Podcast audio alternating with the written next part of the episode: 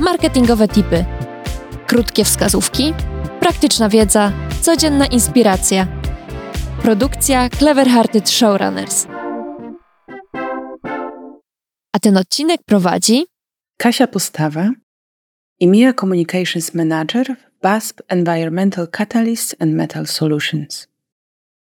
W tym odcinku odpowiem na pytanie: jakie są podstawowe narzędzia komunikacji wewnętrznej i skąd wiemy, czy są skuteczne? Odpowiedzią na to pytanie jest moja subiektywna lista, którą stworzyłam bazując na 10 latach doświadczenia branży.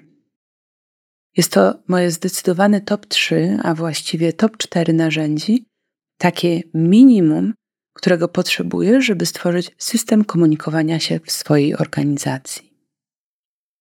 Dlaczego top 3, a właściwie top 4? Ponieważ top 3 to klasyczne narzędzia stosowane na co dzień, czyli spotkania twarzą w twarz, wiadomości e-mail i wewnętrzna strona internetowa. Natomiast narzędzie czwarte to audyt komunikacji wewnętrznej i to od niego właśnie zacznę. Audyt jest ważnym narzędziem, ponieważ pomaga on nam doskonalić procesy komunikacyjne w firmie, zwiększać zaangażowanie pracowników i poprawiać efektywność całej organizacji. Dzięki audytowi jesteśmy w stanie ocenić i przeanalizować nasz system komunikacji. To w jego wyniku możemy stwierdzić, czy to, co robimy, działa, jak działa, co trzeba poprawić, a co w ogóle nie działa i z czego powinniśmy zrezygnować. Jest kilka składowych audytów, które sprawiają, że jest on naprawdę fajnym narzędziem. Teraz krótko opiszę sześć z nich. Na początku audytu należy określić cele, które chcemy osiągnąć poprzez analizę komunikacji wewnętrznej. Może to być poprawa przepływu informacji albo zaktualizowanie aktualnej strategii komunikacyjnej, zwiększenie zaangażowania pracowników, a może usprawnienie współpracy między zespołami. Potem analizujemy narzędzia komunikacyjne, czyli na przykład maile, spotkania, intranet, newslettery, czaty, fora dyskusyjne i tym podobne. Taka analiza pozwala nam ocenić, czy narzędzia te są używane, jak często są używane, czy w ogóle są używane i przez jakie grupy pracowników. Następnie oceniamy efektywność, czyli czy informacje, które przekazujemy, są przekazywane w sposób klarowny i zrozumiały. Czy pracownicy mają łatwy dostęp do potrzebnych informacji? Czy komunikacja jest wielokierunkowa i czy zachęca ich do udziału? Potem badamy opinie pracowników. I takie badanie opinii pracowników pozwala nam ocenić ich perspektywę na temat komunikacji wewnętrznej, preferowanych narzędzi, rodzaju informacji i sugestii, które mają poprawić całą komunikację. I teraz, na podstawie zebranych danych i opinii pracowników, dokonujemy całościowej analizy i identyfikujemy obszary do poprawy. Definiujemy plan działań, i ten plan działań ma również uwzględniać rekomendacje i cele audytu. Plan powinien zawierać konkretne działania, odpowiedzialne osoby i terminy realizacji. Wdrożenie planu jest kluczowe. Oczywiście nie zapominamy podzielić się nim z pracownikami, tak by zobaczyli, że ich głos z audytu ma znaczenie i że wiedzą, że mają wpływ na kształtowanie strategii oraz taktyk. I teraz wróćmy do pozostałych trzech narzędzi komunikacyjnych, tego podstawowego minimum. Nie ma efektywniej przekazanej informacji niż ta przekazana twarzą w twarz, zarówno z góry, jak i z dołu organizacji. Dlatego to spotkania pracowników z liderami są najważniejszym narzędziem komunikacji i współpracy. I teraz te spotkania mogą odbywać się na różnych poziomach indywidualnym, e, mogą to być też spotkania zespołowe, spotkania działowe, czy spotkania ogólne dla całej firmy. Ich celem jest wymiana informacji, zadania pytań, omówienie postępów projektów, rozwiązywanie problemów, budowanie relacji i motywowanie pracowników. Jeśli chodzi o wiadomości e-mail, to oczywiście są takie, które e, możemy kontrolować i takie, które są poza naszym zasięgiem.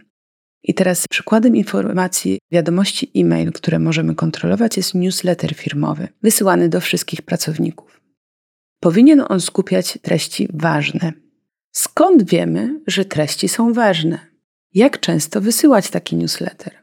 I to właśnie możemy zbadać w audycie komunikacji wewnętrznej lub na przykład po mniejszych ankietach satysfakcji. I na tych wynikach bazujemy, tworząc schemat. Newsletter ma na celu utrzymywanie pracowników na bieżąco i budowanie poczucia przynależności do firmy. Wewnętrzna strona internetowa powinna natomiast być platformą, takim landing page'em, do którego odsyłamy pracowników jako tego miejsca, które zbiera wszystkie kluczowe dla nich informacje. Do tego miejsca może na przykład odsyłać newsletter firmowy, w którym zamieszczamy interaktywne linki do artykułów, formularzy czy ankiet. Mogą tam się znaleźć różne informacje, skróty, przykład kalendarz nadchodzących imprez, galeria zdjęć, podstrony HR-owe z benefitami czy materiały szkoleniowe.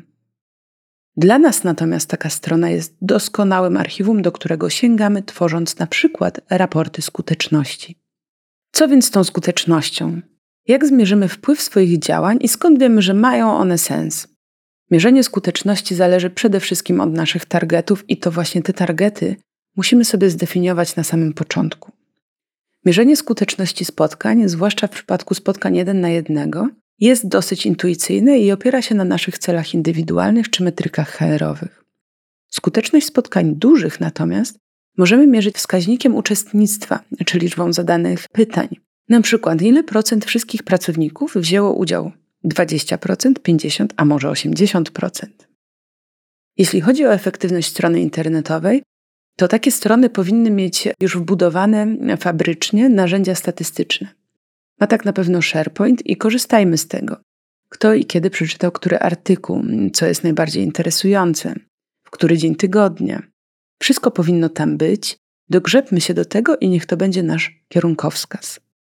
Najtrudniej jest z wiadomościami e-mail, ponieważ przeważnie potrzebujemy specjalnych wtyczek, które mierzą nam ruch i zaangażowanie w tym obszarze. Jest to czasami dosyć trudne. Jednak co jest pocieszające, to to, że wiemy, że, e że maile są skuteczne w kontrolowanej oczywiście ilości i ich skuteczność możemy zmierzyć na przykład audytem, okresowymi badaniami satysfakcji pracownika czy regularnym pytaniem o feedback. Pamiętajmy, takie pytanie, audytowanie może nam odpowiedzieć na wiele pytań i pomóc w wielu obszarach. Przede wszystkim pozwala nam zdiagnozować sytuację, a mając diagnozę, możemy działać racjonalnie i bardziej skutecznie. Na koniec chciałabym zaprosić Cię do odwiedzenia naszej strony basf.com ukośnik ECMS. Jeżeli spodobał Ci się ten odcinek, zasubskrybuj podcast tam, gdzie go słuchasz. Po więcej podcastów o marketingu wejdź na seryjnimarketerzy.pl. Udanego dnia i do usłyszenia!